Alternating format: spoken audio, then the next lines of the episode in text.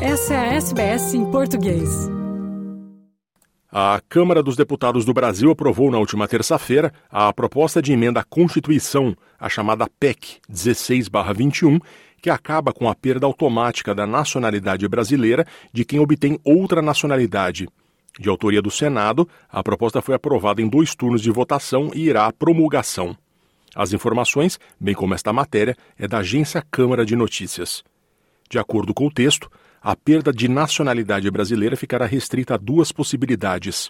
A primeira, quando houver pedido expresso do cidadão, ressalvadas situações que acarretem apatridia, ou seja, quando a pessoa não tem sua nacionalidade reconhecida por nenhum outro país a nacionalidade brasileira também será perdida se houver sentença judicial nesse sentido, em virtude de fraude relacionada ao processo de naturalização ou de atentado contra a ordem constitucional e o Estado democrático. Mesmo após a renúncia a pedido, o brasileiro poderá readquirir sua nacionalidade originária segundo procedimentos mais simplificados previstos na Lei 13.445-17. Nesse caso, a lei exige apenas requerimento formal do interessado na reaquisição da nacionalidade sem um processo novo. A nacionalidade originária permite ao brasileiro nato direitos exclusivos, como concorrer a cargos públicos como presidente e vice-presidente da República, oficial das Forças Armadas ou servidor de carreira diplomática, entre outros.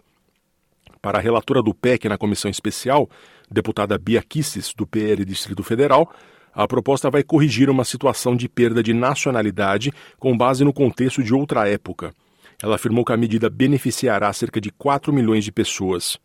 Atualmente, a Constituição prevê a perda da nacionalidade se o brasileiro tiver cancelada sua naturalização por sentença judicial em razão de atividade nociva ao interesse nacional ou se adquirir outra nacionalidade.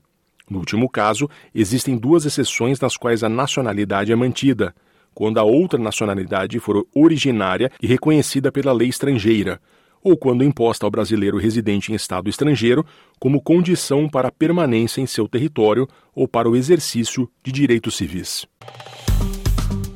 Curta, compartilhe, comente. Siga a SBS em português no Facebook.